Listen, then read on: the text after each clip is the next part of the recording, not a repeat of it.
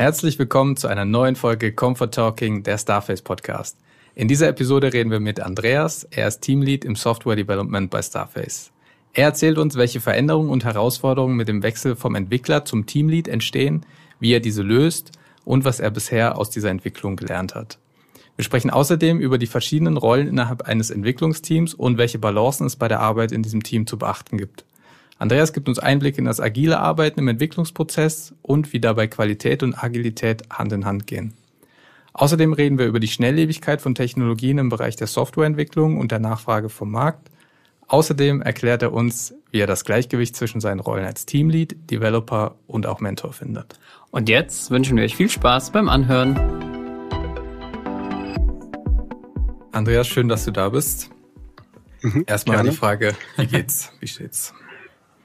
Wunderbar, ich freue mich äh, jetzt auf äh, den Podcast und ähm, bin ein bisschen aufgeregt, aber ich glaube, das wird sich gleich legen und freue mich, dass ihr mich eingeladen habt, vor allem auch. Ja, schön, dass du da bist. Aufregung ist auf gar keinen Fall nötig. Alle Gäste, die wir bisher hatten, haben am Ende gesagt, so schlimm ist es nicht, als wir fertig waren und äh, von daher. Sehr gut. Keep it easy.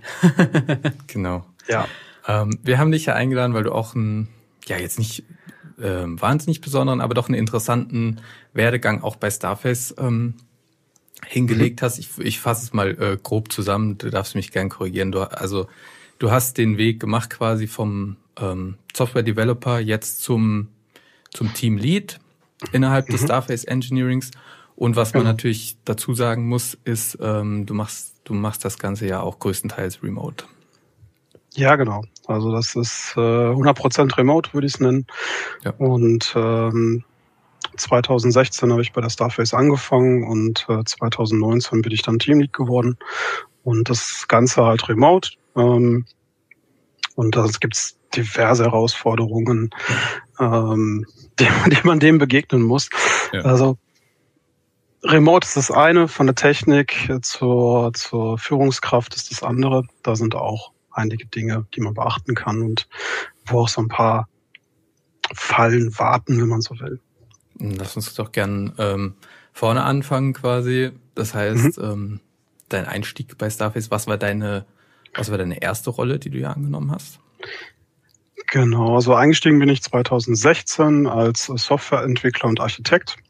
Mhm. Und ich habe die ähm, ersten, das erste Jahr habe ich quasi ähm, bei der, beim Hauptprodukt mitgearbeitet als Softwareentwickler. Das heißt, dort habe ich mit an der PBX gearbeitet. Das Kernprodukt, was alle unsere Partner ja täglich nutzen und einsetzen und entsprechend verkaufen. Und ähm, Ende ja, dann genau ein Jahr später hatten wir, habe hab ich weitere Projekte betreut. Ähm, das war damals eine Central Management Plattform, die in Planung war, und später dann die Neon Plattform. Ähm, das Tool, was wir heute auch nutzen.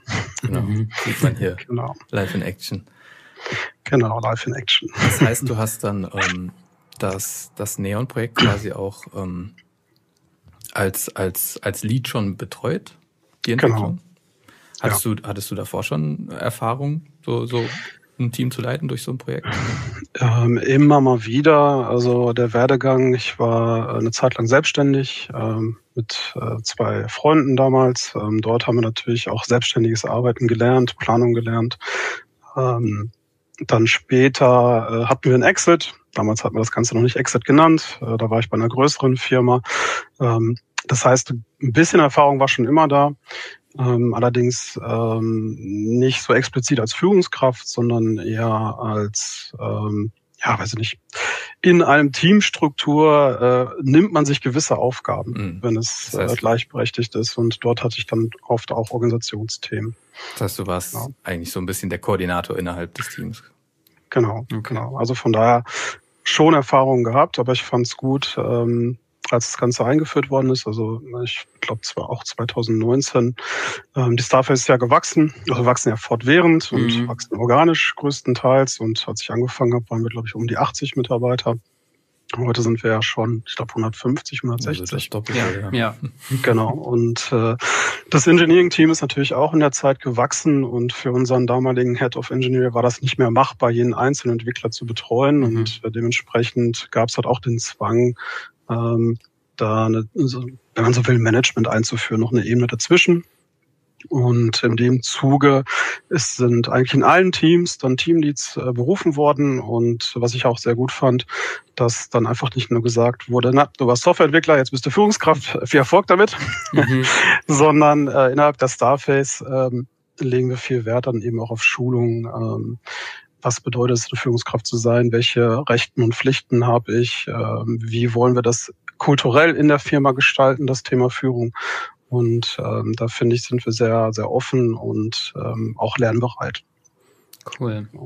Wie hat sich da so dein Team entwickelt? Also ist das auch mitgewachsen oder seid ihr quasi, seitdem du dann äh, Teamlead wurdest, ähm, irgendwie stehen geblieben, was die Personenanzahl anging oder, oder hat sich das mhm. auch nochmal weiterentwickelt? Ähm, es ist, glaube ich, leicht gewachsen, eine Person nochmal dazu. Okay. Ähm, wobei ich jetzt auch noch mehrere Teams habe. Also es entwickelt sich natürlich dann auch immer weiter. Mhm. Ähm, damals fand ich sehr interessant, ähm, als wir quasi gleichberechtigte Entwickler waren und dann jemand und in meiner das war in dem Fall ja meine Person, dann zur Führungskraft wurde, änderte sich sofort die Beziehung. Mhm. Also das war schlagartig, äh, war ich erstmal so, hm, du bist jetzt außen vor, du bist jetzt jemand anders. Mhm. Ähm, und das musste sich dann erstmal wieder einspielen. Also, äh, dass ich halt kein neuer Mensch bin in der Form. Und mhm. ähm, ich im Prinzip ja meine Werte und Prinzipien weiterverfolge und es sich nicht schlagartig jetzt ändert, weil ich dann ähm, deklarativ die Führungskraft des Teams bin. Und ähm, das brauchte durchaus ein paar Monate, bis sich das dann wieder einrenkte, wenn man es so formulieren möchte. Und äh, das war sehr spannend, halt diese zwischenmenschlichen Beziehungen dann zu sehen, wie sich dann schlagartig verändern hm, ähm, und im Nachhinein aber dann doch festgestellt ist, festgestellt wurde, Andreas ist Andreas. Also ja. das ist dann schon schon auch aufregend. Ja, ich denke, es ist eine Umstellung für beide Seiten, also sowohl irgendwie für für deine Teammitglieder, die du hast, aber auch für dich. Ich meine, auch du bist mhm. da ja irgendwie dann in eine neue Rolle in dem, genau. in dem, in dem Konglomerat irgendwie gekommen. Von daher ist es bestimmt, wie ich sagte, für beide Seiten nicht einfach. Ja, also das ist richtig. Auch für mich ähm, war das auch durchaus spannend. Äh, Entwickler sind ja eher introvertiert mhm. und äh, jetzt war die Aufgabe plötzlich Menschen. Oh mein Gott, Menschen sind da mit, mit Bedürfnissen, mit äh, Charakter und äh, man muss sie halt schon äh, ja alleinen. Also wir wollen ja ein Ziel verfolgen und äh, auch Produkte bauen, die am Markt angenommen werden und äh, dieses Team dann auch zu organisieren. Ich meine, bei mir in dem Fall war es jetzt beim ersten Team war es natürlich einfacher, weil ich die Leute schon kannte und wusste, wie sie ticken.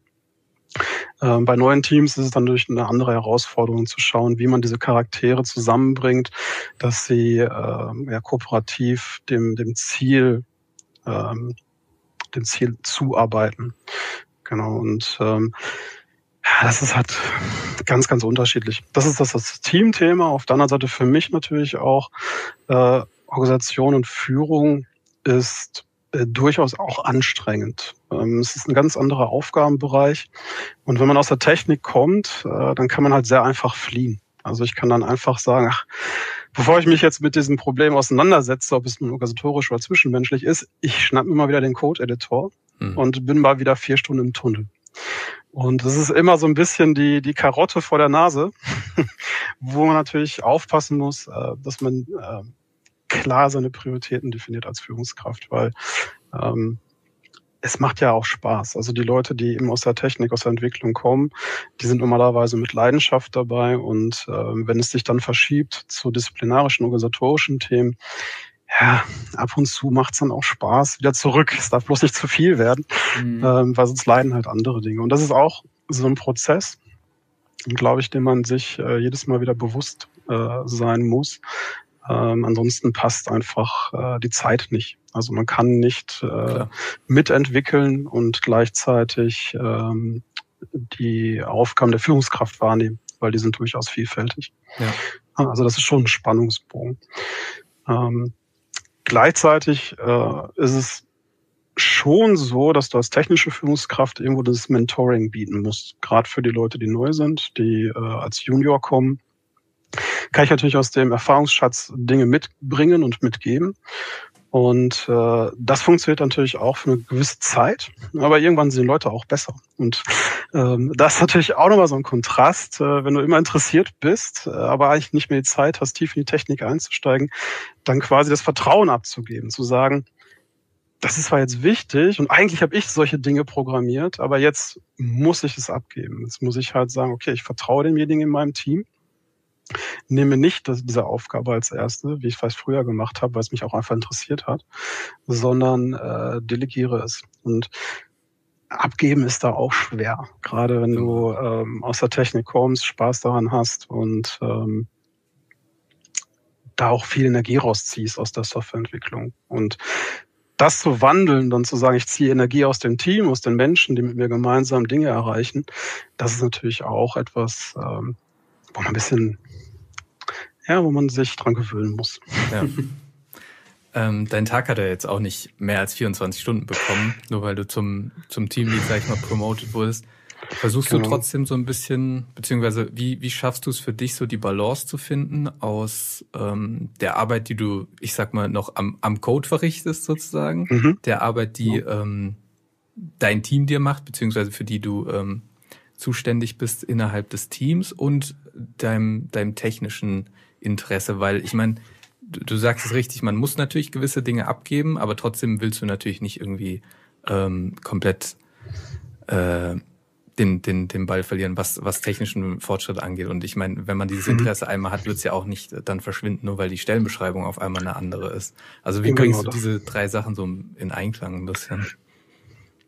Genau, also ähm, ich kenne es eigentlich bei allen, dass, dass im Grunde alle immer auch privat natürlich an diesem Thema Interesse haben und in der heutigen Welt sind solche Themen wie Smart Home, IoT, äh, ne, welche Möglichkeiten habe, dann bastelt auch jeder zu Hause rum.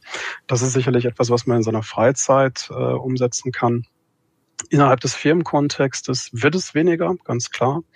Ähm, was ich mir halt ab und zu äh, nehme, ist dann zu sagen, okay, ich schreibe zum Beispiel mal einen Test ähm, für einen Bereich. Ähm, Test-Driven Development, also das heißt, ähm, wir wollen eine große Testabdeckung und wollen damit Sicherheit in dem Programm, dass die stabil laufen, dass die Qualität stimmt. Und als äh, Teamlead kann man auch durchaus mal einen Test schreiben, weil das Scope dann sehr klein ist, es ist sehr gut berechenbar, äh, wie viel Aufwand das ist. Und ich habe halt trotzdem die Möglichkeit, A, nichts kaputt zu machen ist ja auch gefährlich, ne? Da kommt dann wieder der Spruch, boah, Andreas, warst du wieder im Projekt? Das haben wir aber nicht so gern. Ne? Und ähm, bei so einem Test kann ich halt nichts kaputt machen. Trotzdem sehe ich halt, was die Kollegen bauen und was sie sich ähm, an, an neuen Dingen äh, quasi erarbeitet haben. Und ähm, auf der anderen Seite klar, äh, wenn mal alle im Urlaub sind und es ist ein Bugfix zu tätigen oder sowas, dann äh, versuche ich halt auch reinzuschauen. Ähm, ein weiterer Aspekt sind äh, Code Reviews. Also wir machen in, in den fast allen Teams, denke ich, machen wir Code Reviews. Das heißt, jemand programmiert etwas und ein zweiter schaut sich den Code an, passt der quasi zu der Idee, der Architektur hat er die Coding-Styles drin? Ähm, hat er vielleicht nicht neue Dinge erfunden, die schon woanders verfügbar sind? Also hat er Sachen wiederverwendet und ähm, stimmt grundsätzlich die Qualität. Das machen wir in so Code-Reviews und auch da äh, schaue ich gerne rein und ähm, erfahre auch so, was passiert in der Software und was gibt's für neue Trends.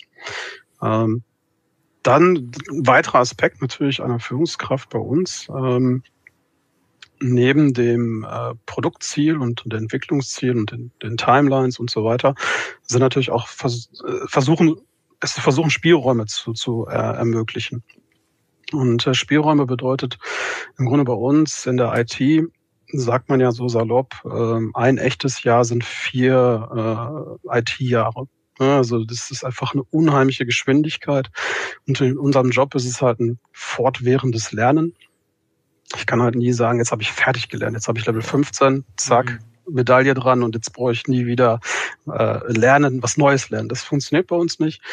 Und äh, deswegen ist es auch wichtig, ähm, auch innerhalb der Arbeitszeit halt Spielräume und ähm, Raum zu schaffen, sich neue Dinge anzusehen in der Softwareentwicklung, neue Dinge auszuprobieren, eine kleine Side-Projekte zu haben, in denen man Sachen, die jetzt in dem Bestandsprodukt nicht umsetzbar sind, dort aber äh, testen kann, Erfahrungen sammeln kann und die dann langsam wieder zurückfließen. Und äh, das ist das ist halt so viel, das ist äh, privat, kann man das nicht alles stemmen. Und ähm, wir im Team und bestimmen dann auch zum Teil, okay, was ist denn interessant? Ne? Was, was können wir uns angucken? Ähm, wo sollen wir ein bisschen Energie investieren. Und ähm, was dabei dann oft auch rauskommt, sind kleine Vorträge. Dass halt der Kollege sagt, hey, ich habe mir das angeschaut, der und der Aspekt ist super interessant, da sehe ich auch eine Verwendung vielleicht an dem, dem Projekt. Ähm, ich würde euch gerne das mal zeigen. Sehr cool. Und ähm, das sind so Mechanismen, wo wir versuchen, ähm, uns auch ähm, am Ball der Zeit zu halten. Und als Führungskraft, und ich glaube, da kann ich für alle Teams reden, alle Engineers äh, brennen für die Produkte, für die, äh, da ist niemand bei, der sagt, das ist ein 5x8-Job und es interessiert mich gar nicht, was ich hier mache, sondern mhm. alle verstehen die Produkte, alle sind involviert. Und dann fällt es halt mal schwer, sich zurückzunehmen und zu sagen, okay, ich mache jetzt wirklich mal die zwei Stunden was anderes, anstatt an dem Produkt zu arbeiten, eben um mich fortzubilden. Und mhm. Da sind halt Führungskräfte auf der technischen Ebene gefragt, diese äh, Freiräume dann auch zu schaffen. Weil es, ist einfach unfassbar wichtig, da am Ball zu bleiben. Ja.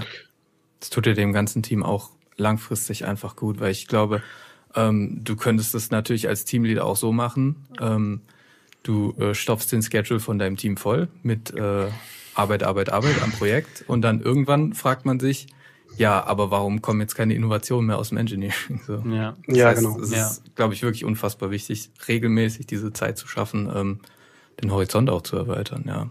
Und du sagst es ja, die meisten ähm, kriegt man dann vielleicht auch schwer davon weg, aber genau, also man, wie gesagt, ich glaube, alle sind wirklich in, in den, also es ist einfach so, alle brennen für die Produkte und sind hinterher da gute Sachen abzuliefern. Und dann fällt es halt schwer, einen kurzen Cut zu machen. Ähm, trotzdem wollen wir ja innovativ sein und ähm, innovativ kann man in den Produkten sein, aber auch in den Werkzeugen, die wir dafür nutzen, um diese Produkte zu bauen. Und äh, wenn diese Werkzeuge einfach zu alt werden, ja, dann bedeutet das, dass unsere neuen Features langsamer auf in den Markt kommen, dass vielleicht die Einarbeitungszeit immer höher wird, dass ähm, die Fehleranfällig, äh, Fehleranfälligkeit steigt, ähm, weil wir einfach Dinge nutzen, die nicht mehr am Markt gepflegt werden. Ja. Wo es auch kein Wissen mehr gibt, keine Erneuerung mehr gibt. Und so ähm, ist es ein stetiger Wandel. Und ähm, auch da ist es im Grunde so, kann ich in die Teams reinschauen oder in die Firma, welche Leute sind denn innovativ und wollen jeden Tag was Neues sehen? Und was sind denn die Menschen in so einem Engineering-Team, die sagen, ich will aber Stabilität, ich will morgen das Feature? Und äh, ich muss halt schauen, dass ich das entweder im Team habe oder halt in der Firma, diese verschiedenen Charaktere. Und ähm, da ist dann auch wieder Führungskraft gefragt, ich darf die nicht direkt aufeinander prallen lassen. Ja. Mhm. Wenn der Mensch, der total innovativ ist, stell dich was Neues will, mit dem Menschen, der eher so der Stadtplaner ist, dann werden die sich nie eins. Ne? Die darf ich nicht in einem Projekt stecken, äh, ungesehen. äh, die prügeln sich. Ne? Der eine möchte das alte, stabile und der nächste möchte auf jeden Fall einen Schritt voraus und äh, das sind ganz unterschiedliche Bedürfnisse. Und ja. ähm, da muss man halt auch als Führungskraft schauen, äh, wem gebe ich quasi welche Aufgaben. Und äh, beide Varianten sind extrem wertvoll. Das darf man auch nicht vergessen. Also auf der einen Seite Stabilität ist für uns als Kommunikationsunternehmen extrem wichtig. Ähm, auf der anderen Seite dürfen wir uns aber auch nicht abhängen lassen. Und äh, diese beiden konträren Dinge müssen wir trotzdem in der Firma vereinen. Und ähm, das ist halt ganz wichtig. Ja. Ganz, ganz wichtig, genau. War das bei dir, ähm, war da bei dir ein großer Lernprozess drin, ähm, das noch zu koordinieren, diese verschiedenen Typen?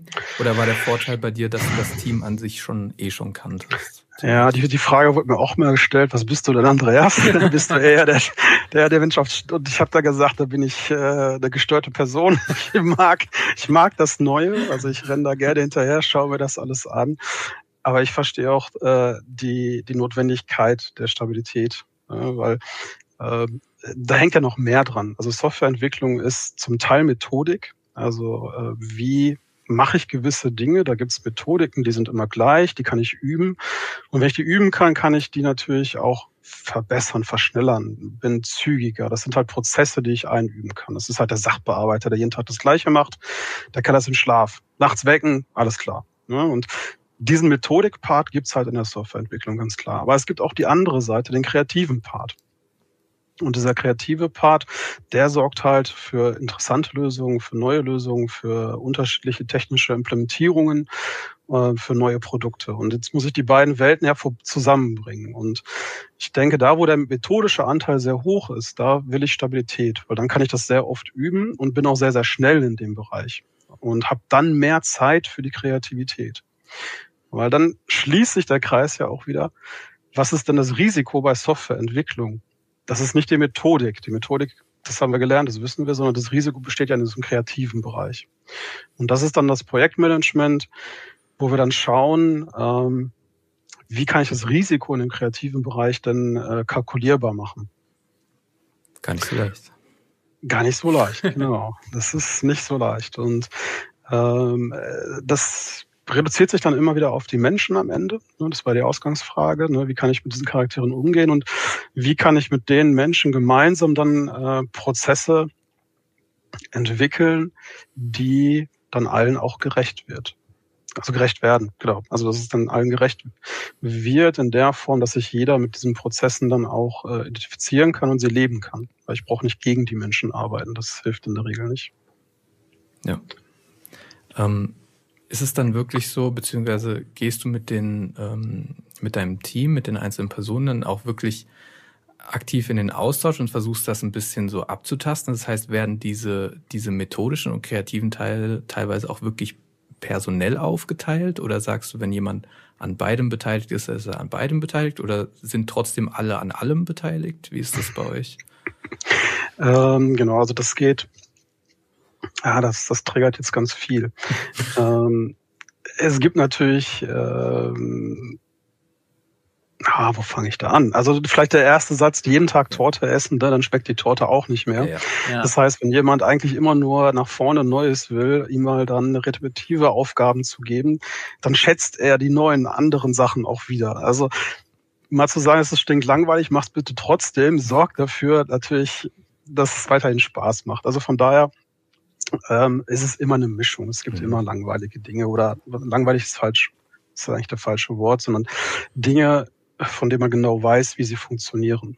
Routine. Ähm, ja. Routine und das ist gut und äh, das gibt Sicherheit und die macht jeder. Ähm, weiterer Aspekt dieser Frage ist natürlich, ähm, wir sind jetzt nicht äh, eine riesen Firma mit einem Engineering-Team von 5000 Leuten. Das heißt, wir können uns Wissenssilos eigentlich nicht leisten.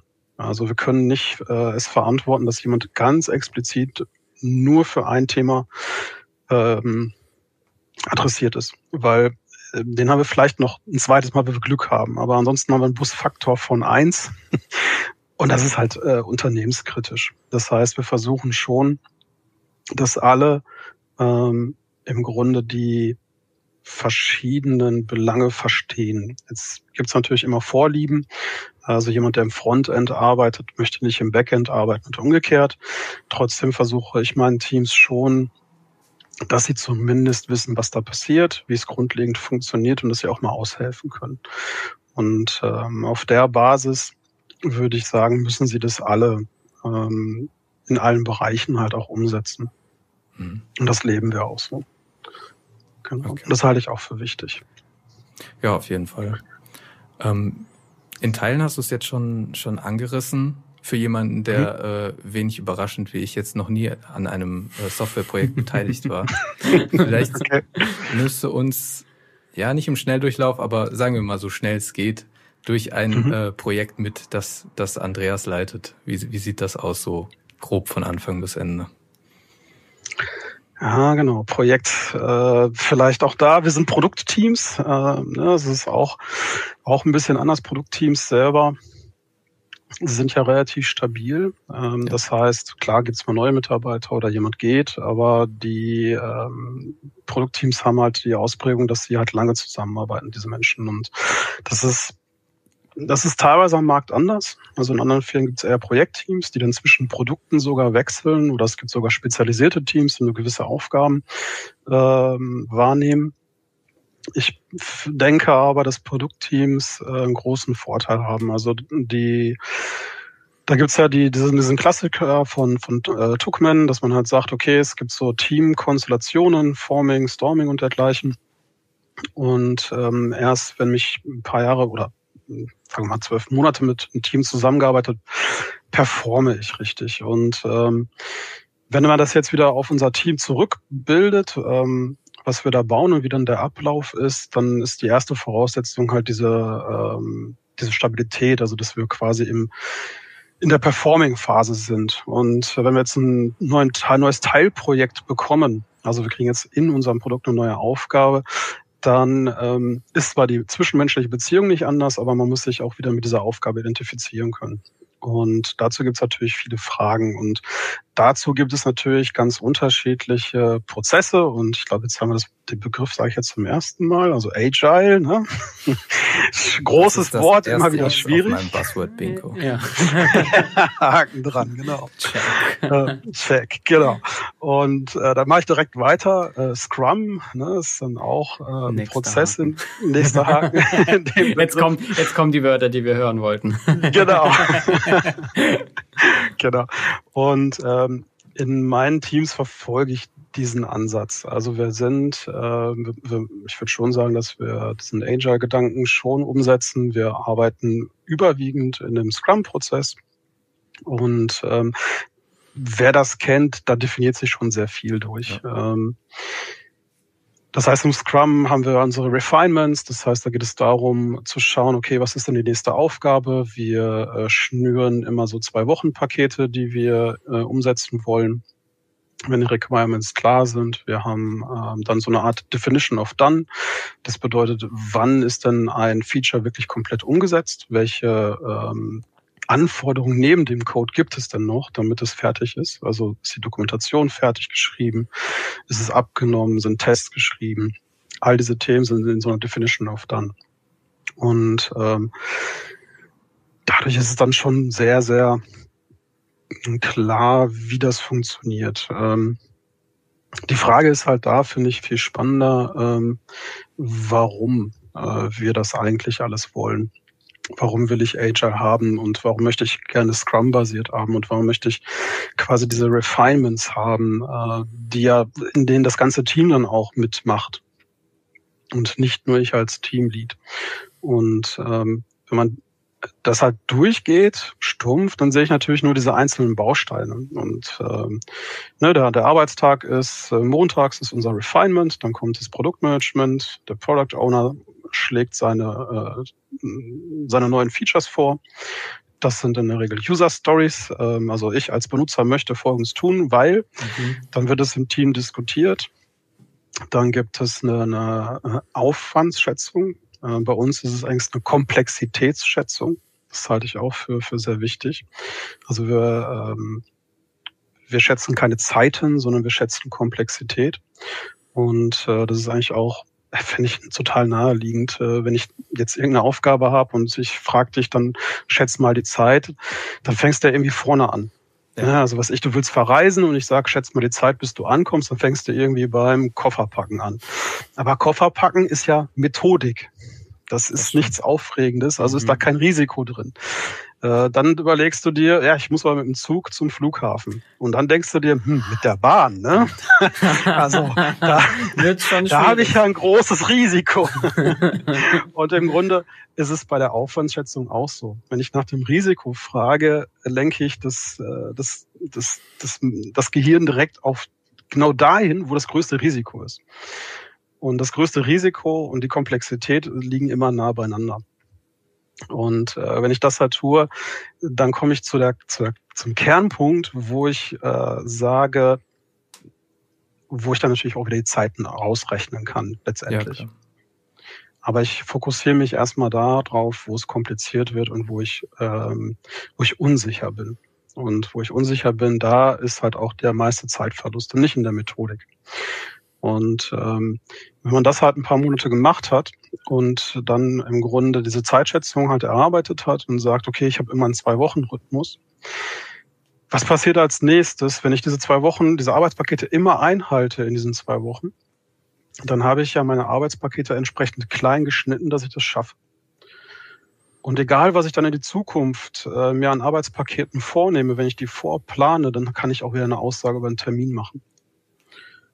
Weil dann weiß ich, wie viele ich von diesen Paketen quasi in den nächsten Wochen schaffe, weil ich die immer quasi gleich bewerte in ihrer Komplexität.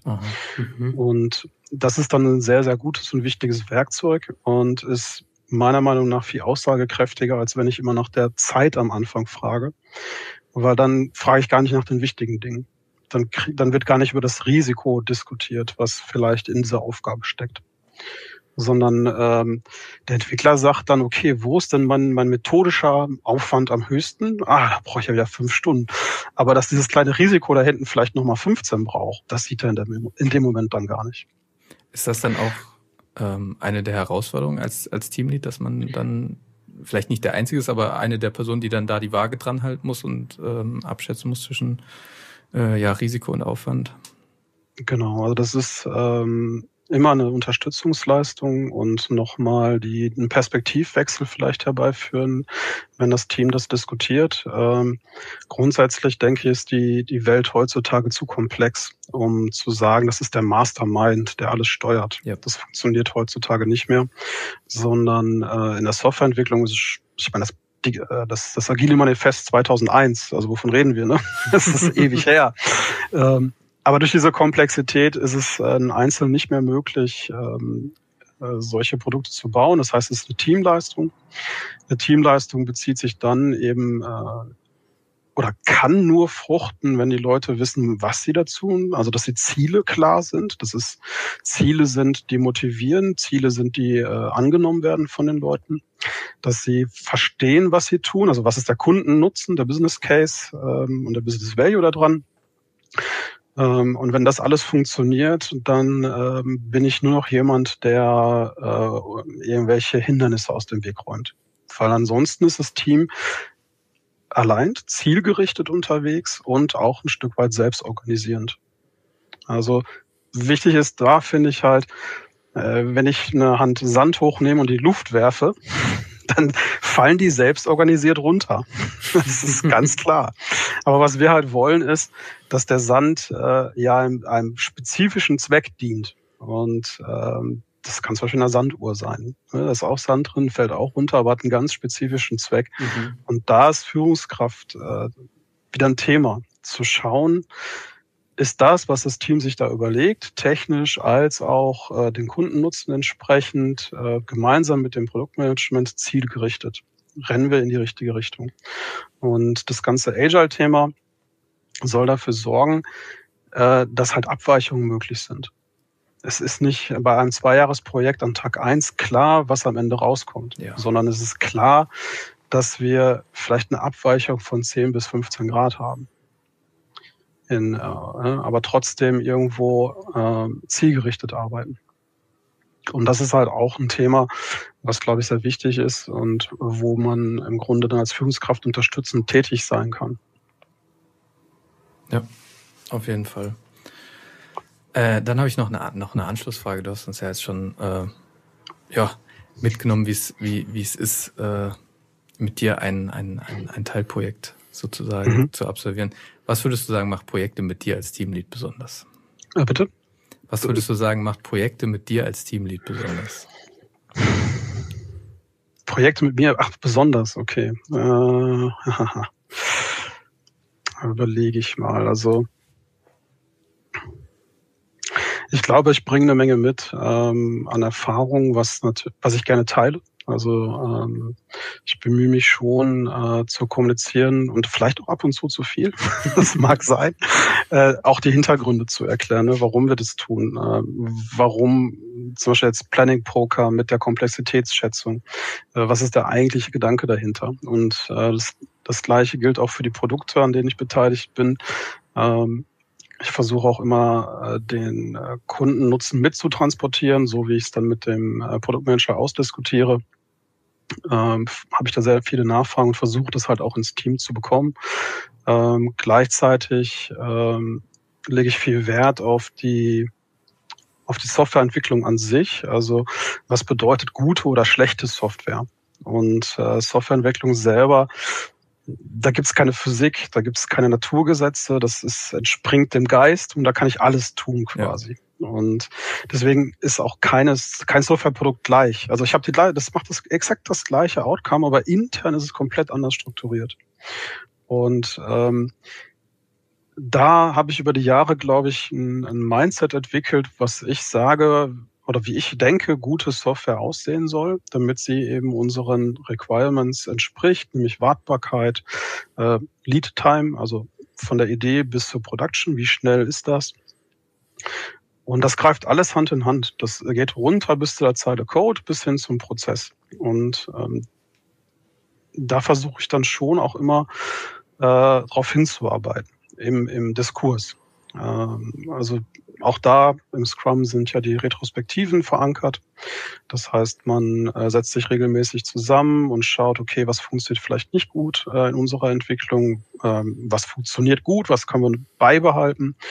Und in diesem Diskurs ähm, versuchen wir halt uns auch weiterzuentwickeln. Und da sehe ich dann auch meine Aufgabe als, als Mentor, mit dem Team gemeinsam und als Führungskraft eben dort voranzukommen. Und ich denke, dass einfach äh, viele Kollegen davon profitieren, ähm, wenn sie mit mir zusammenarbeiten, weil ich, weil ich ihnen halt viel mitgeben kann. Und das ist, glaube ich, auch ja, das ist ja meine, ne, wenn es selbst organisierend ist, das ist ja meine Existenzberechtigung,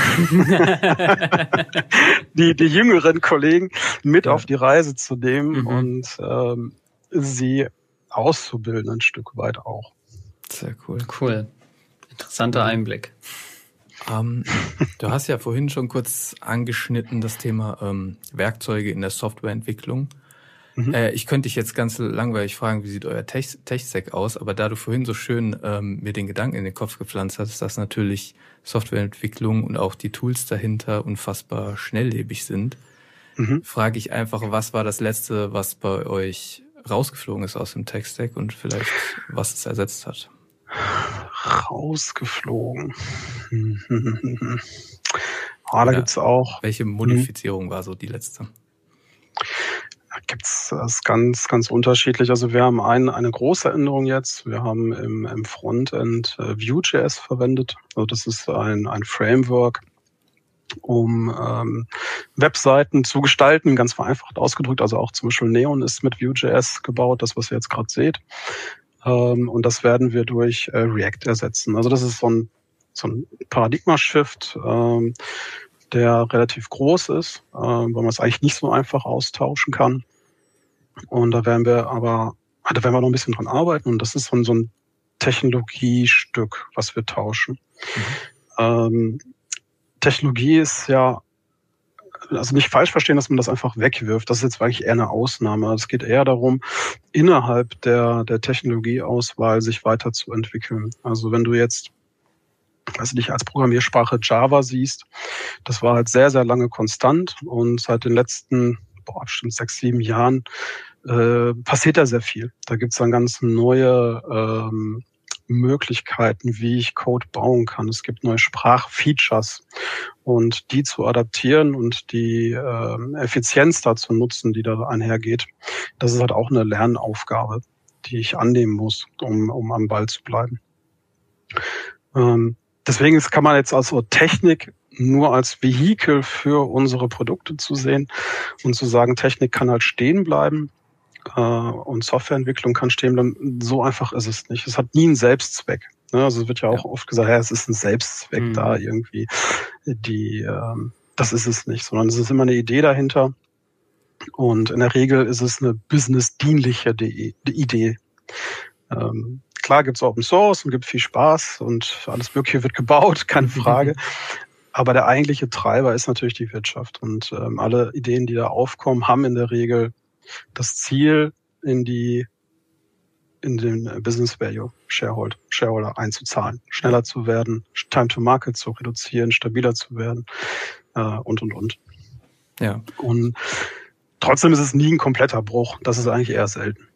Also wenn es kompletter Bruch wäre, dann würde ich ja auch selten von meiner Erfahrung profitieren können. Das stimmt. Mhm, ja. Und ich denke, wie mit, wie mit normaler Sprache auch, du sagst es ja, die hat auch keinen, keinen Selbstzweck. Nee, Ja. Genau. Und auch da ne, Jugendwort dieses Jahr, NPC. steht zumindest zur Auswahl. Es stehen noch ein paar zur Auswahl. Steht, ja. steht noch ein paar mehr zur Auswahl. Okay. Auf Blog also auch so. da, ja, ja. auch das wandelt sich ja, ständig. Und, ähm, und in der Entwicklung ist es genauso.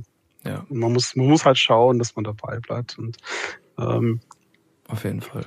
Ja, gibt so viele, viele meine, Aspekte. Ja.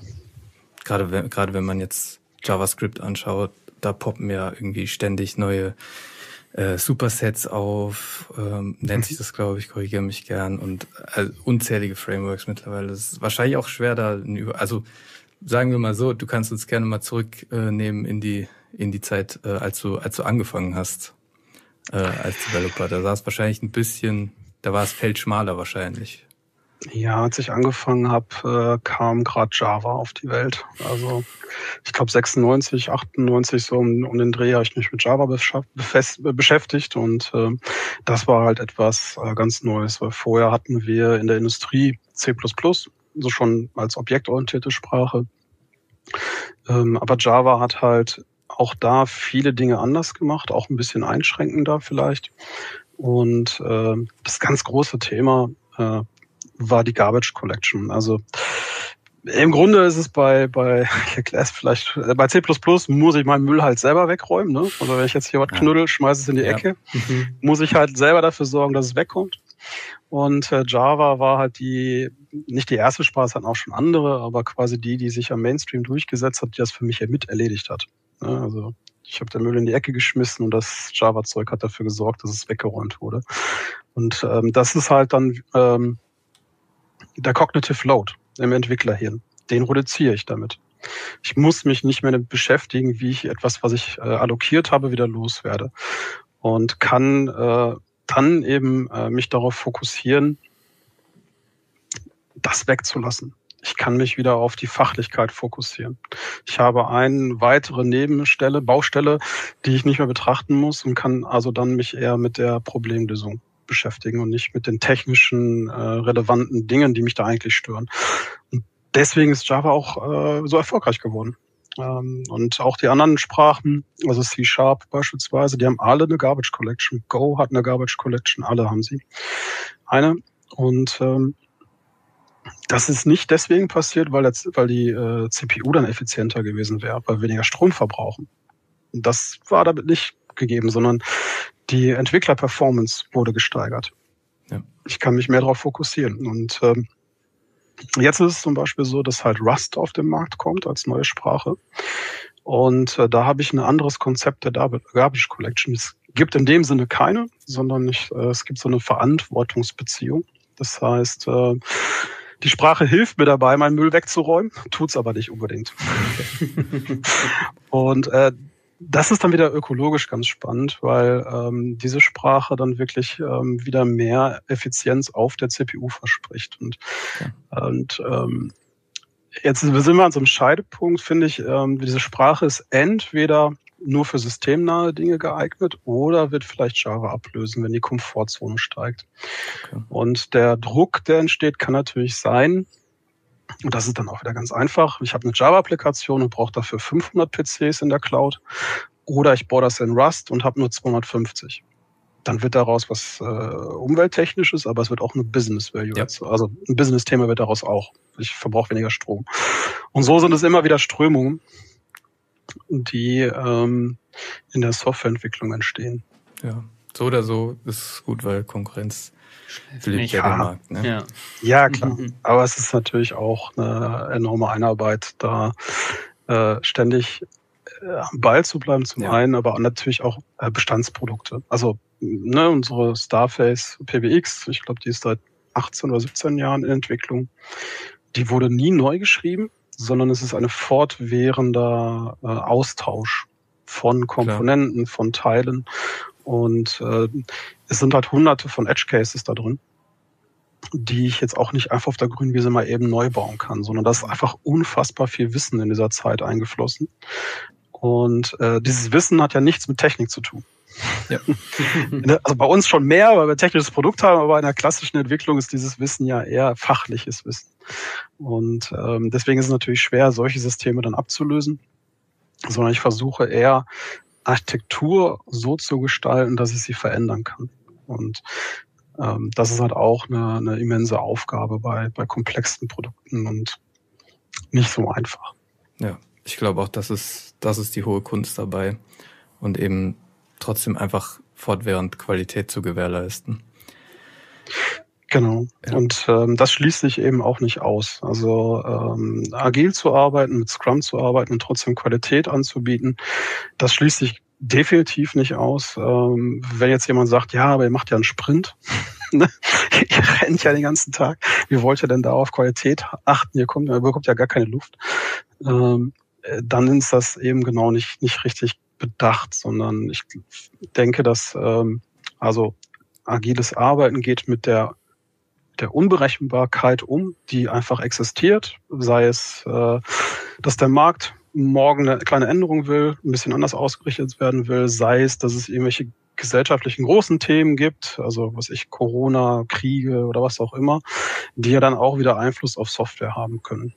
Und wie ich mit dieser veränderbaren Umwelt dann umgehe, dafür ist das Agile-Thema ähm, gut geeignet, weil es halt eben ähm, diese Flexibilität im Prozess hat mhm. und äh, gestützt wird von der Softwareentwicklung ganz unten. Also ich baue auch Anwendungen heutzutage anders, als dass ich das, als ich das vor 20 Jahren gemacht habe, weil ich halt sagen muss, dass diese Anwendungen eben auf die Änderungen am Markt äh, reagieren müssen. Und deswegen entwickle ich solche Dinge etwas offener und äh, austauschbarer.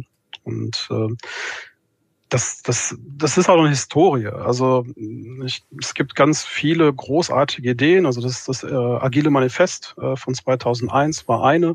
Und dann geht das wirklich so runter. Also da gab es dann das Domain-Driven Design. Das hat versucht, diese Fachlichkeit besser einzupacken und besser zu mit Vokabeln zu versehen. Da gibt es dann so Bounded Kontexte, so Domain-Events.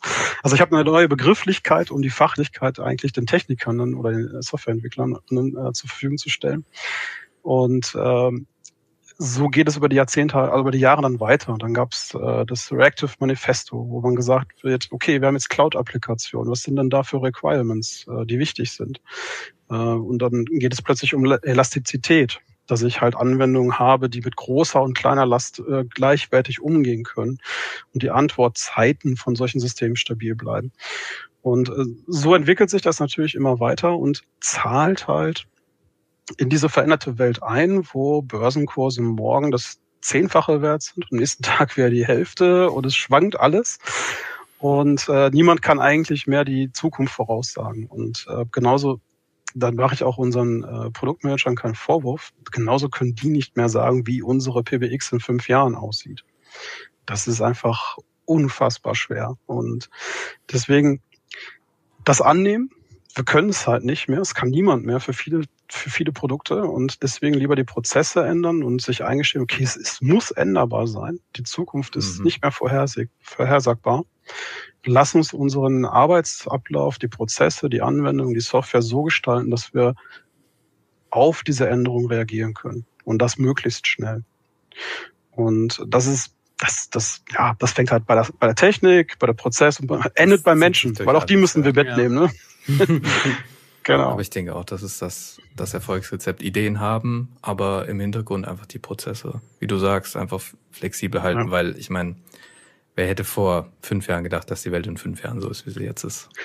Ja, genau. Ja. Und ähm, das ganz das größte, nächstgrößte Thema ist ja eben dann äh, KI, neuronale Netze, die, äh, wo ja auch noch niemand weiß, äh, wie wird sich das auf uns auswirken. Ja. Und äh, auch Softwareentwickler sind äh, der eine sagt, in drei Jahren programmiert niemand mehr. Das macht die KI. Ne? Äh, das ist halt auch, äh, wir haben es geschrieben, wir haben es entwickelt, äh, wir werden es selber merken, im Zweifelsfall. Ähm, also auch da muss man halt schauen, wie man jetzt äh, zum Beispiel solche Systeme integrieren kann. Ähm, es sind ganz, also wie gesagt, ja. es, ist, es ändert sich ständig was und wir müssen da flexibel bleiben. Und äh, bitte schon das, das ist ein Kontext der gesamten Organisationsstruktur, die, die man äh, braucht. Ja. Zum Thema KI müssen wir wahrscheinlich nochmal eine neue Podcast-Folge starten. Auf jeden Fall. ah, das macht auch viel Spaß. Aber man macht's bunt gemischt, vielleicht zwei, drei Leute aus ganz unterschiedlichen das ist, Feldern. Das Thema KI ist so vielfältig. Ja. ja. Ja, ja. da kannst du genau. wahrscheinlich fünf Folgen dazu machen und hast noch nicht alles erzählt. Ja, ich glaube auch. genau. Ich möchte dich ähm, abschließend noch was fragen. Und zwar mhm. hast du ja auch gesagt, dass du natürlich in deiner Rolle auch, auch Mentor bist, gerade auch für, für, für ähm, jüngere Teammitglieder, die, die nachkommen. Mhm. Hast du für Leute einen Tipp oder ein, ein paar Tipp oder einfach nur einen generellen Hinweis, die vielleicht diesen Schritt auch machen wollen oder ähm, vor der Entscheidung stehen, diesen Schritt zu machen, den, den du gemacht hast? Zum Mentor mhm. zu werden quasi. Genau, also Mentor äh, sein. Und dann gehen wir mal davon aus, dass derjenige auch ein paar Jahre in der Softwareentwicklung war. Ähm, äh, zum einen glaube ich, Mentor sein ist immer ein Geben und Nehmen. Also ich lerne auch jeden Tag was dazu, weil die Details kenne ich natürlich auch nicht. Und ähm, dann bin ich ehrlich, erklär mir es. Ich verstehe es nicht, weil dann bin ich wieder auf Augenhöhe. Wenn ich so tue, als wüsste ich alles, ähm, na, das bringt natürlich auch nichts. Also auf Augenhöhe bleiben beim Mentoring. Was die Führungskraft-Thematik angeht, ähm, es ist halt auch man sollte sich bewusst sein, was das bedeutet, also das, das Disziplinarische, auch mal unangenehme Gespräche führen, das Organisatorische, die, die Veränderung der Aufgabe und ähm, man sollte sich da committen und nicht, äh, wie ich schon vorhin mal erzählt habe, äh, zu oft fliehen und äh, wieder an der Tastatur äh, Programme schreiben, weil es ein einfacher Ausweg ist. Also man sollte sich diesen Aufgaben bewusst sein und man sollte natürlich auch irgendwo Menschen mögen. ne, das wäre auch ein großer Vorteil. Ja. Ähm, äh, noch, und, noch besteht das Team nicht nur aus KI. Genau. so schnell geht's dann nicht, genau. Alles Gott, klar. vielleicht haben die dann auch gewisse Charaktereigenschaften. Wer weiß, wie gut die Modelle noch werden. Genau, genau. Simuliere mir den Pedanten. oh mein Gott. Alles klar. Genau. Ähm, Andreas, von unserer Seite dann schon mal ein ganz, ganz herzliches Dankeschön. Dankeschön, ja, auf jeden Fall. Dass du dabei warst. Gerne. Ähm, wenn du noch ein Schlusswort hast, gerne. Ansonsten also ich äh, würde einfach nur sagen, äh, ich mag es bei der Starface, weil wir so viele unterschiedliche Menschen haben, die äh, alle ihren Platz kriegen und äh, wir immer wieder was Neues erleben können in ganz unterschiedlichen Varianten. Also es wird einfach nie langweilig. Und äh, gerade aus der technischen Perspektive finde ich, ist das äh, Domain-Modell einfach, ne, ein Telefon klingelt oder nicht aber wir haben halt äh, fantastische Technologiestacks in allen Bereichen. Und ähm, das finde ich äh, einfach total reiz, also reizvoll nach wie vor bei der Stuff ist, dass wir halt so ein bunter Haufen sind, der sämtlichen Tech-Kram macht, den es auf der Welt gibt. und ähm, da habe ich immer meine pure Freude dran. Ne, das ist dann der innovative Andreas, der, der stabile will natürlich äh, wenig Änderung. genau, also von daher nutze ich die Gelegenheit und äh, freue mich auf Bewerbungen. Das kam jetzt nicht von der HR. Also aber, für alle, die's aber aber die freuen sich bestimmt auch, das jetzt zu hören. genau, bestimmt. Genau. Sehr schön. Schöne abschließende Worte. Ja. In diesem Sinne. In diesem Sinne nochmal Danke an dich. Danke an dich, genau. Äh, danke fürs Zuhören bzw. Zuschauen. Genau. Ähm, die nächste äh, die nächste Folge Comfort Talking gibt's dann im äh, September wieder für euch zu hören. Und ähm, bis dahin sagen wir jetzt einfach mal ähm, Tschüss aus Karlsruhe und ähm, sagen bis zum nächsten Mal. Genau. Ciao.